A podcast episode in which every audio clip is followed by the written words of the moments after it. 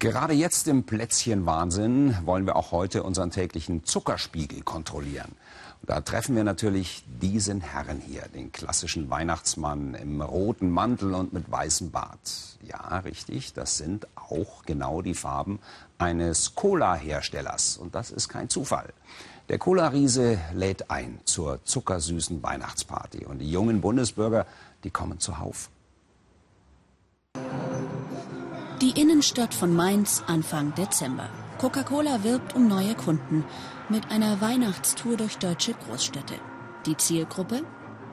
Erklärtermaßen auch Familien mit kleinen Kindern. Man verbindet ja Weihnachten irgendwie doch irgendwie mit Coca-Cola und äh, die Geschichte kommt ja auch nicht von ungefähr. Ne? Für die Kinder war es natürlich ein großes Highlight und ja, alles in allem war es sehr schön. Zucker.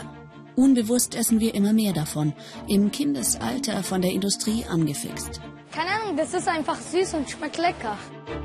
Mit schwerwiegenden Folgen. Adipositas wird immer extremer. Ich habe einfach dazwischen gegessen. Schokolade. Sehr viel Schokolade. Zucker, eine raffinierte Verführung. Doch was sind die Kosten? Und wer profitiert davon? Wir sollten uns das nicht gefallen lassen, dass die Industrie die Politik macht. Für Konzerne, die bezahlen, werden sogar ganze Innenstädte gesperrt. Das Konzept der Veranstaltung ist, dass wir eben halt die Weihnachtsstimmung, unsere Weihnachtsstimmung in deutsche Städte bringen wollen. Die Musik und der Gospelchor laden die Personen, die hier zugeguckt haben, zum Mitfeiern und Mitsingen ein und sorgen einfach für eine gemeinsame tolle Stimmung. Coca-Cola will bei dieser Veranstaltung Teenager wohl mit einem YouTube-Star erreichen. Er hat einen eigenen Truck. Und natürlich einen eigenen Coca-Cola-YouTube-Channel. Da soll er zeigen, wer Coke trinkt, ist nicht nur hip, sondern bringt's auch im Sport zu Hochleistung. Zielgruppe dieser Kampagne sind Jungs wie er, der dreizehnjährige Andrei, Limonadenfan und Fußballspieler. Eigentlich sind wir heute mit ihm zum Training verabredet. Das ist seine Mannschaft. Aber sein Fußballtrainer wartet vergeblich auf ihn. Denn André sitzt zu Hause mit seinem Cousin vor dem Rechner. Coca-Cola ist sein Lieblingsgetränk. Ich habe die Werbung schon gesehen. Na, na, na, na, na.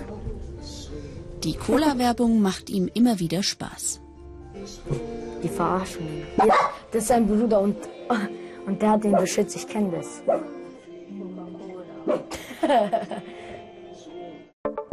Coca-Cola gab nach eigenen Angaben zweitausendfünfzehn weltweit vier Milliarden Euro für Marketing aus. Die größte Marketingkampagne der Unternehmensgeschichte war die Fußball-Weltmeisterschaft vor zwei Jahren. An wen richten sich Kampagnen wie diese tatsächlich? Eine Studie von Foodwatch ergab, beworben werden zahlreiche süße Produkte für Kinder. Die meisten hat Nestlé im Sortiment, gefolgt von Danone, Kellogg's und Ferrero. Auch Coca-Cola ist dabei. Alle diese Unternehmen haben sich eigentlich im sogenannten E U-Pledge selbst verpflichtet, Werbung nicht an Kinder unter zwölf Jahren zu richten. Wenn wir uns angucken, was bei YouTube für Clips eingestellt werden, wenn wir uns anschauen, dass der Weihnachtstruck ähm, Jahr für Jahr durch die Städte fährt in Deutschland und auch wenn wir uns die Aktivitäten zu den Fußball-Europameisterschaften zum Beispiel anschauen, wo gezielt mit Fußballstars beworben, geworben wird, das richtet sich an Kinder eindeutig. Der Konzern bricht unserer Ansicht nach hier die Selbstverpflichtung. Coca-Cola entgegnet: Wir schalten keine Werbung in Medien, bei denen mehr als fünfunddreißig Prozent des Publikums jünger als zwölf Jahre sind. Reicht das? Der Konzern sieht die Verantwortung bei den Eltern. Bei dem dreizehnjährigen André stehen die Energydrinks seiner Mutter im Kühlschrank. Was nehme ich noch? Ähm, Gleich kommt sie aus dem Fitnessstudio zurück. Meine Mutter sagt immer, wenn wir essen, spielt man nicht mit Handy. Zum Trinken gibt's einen Fruchtsaft mit hohem Zuckerzusatz. Aber André hat bisher noch keine gesundheitlichen Probleme und sportliche Zukunftspläne. Ich habe mir entweder überlegt Polizei, aber da brauche ich Realschulabschluss. Ja, nur das habe ich mir überlegt. Oder wenn es nicht klappt, Fußballer. Geht auch, ja. Er hat Träume. Andere sind durch gesundheitliche Probleme erstmal nicht in der Lage, ihre zu verwirklichen. In der nächsten Folge besuchen wir Sie.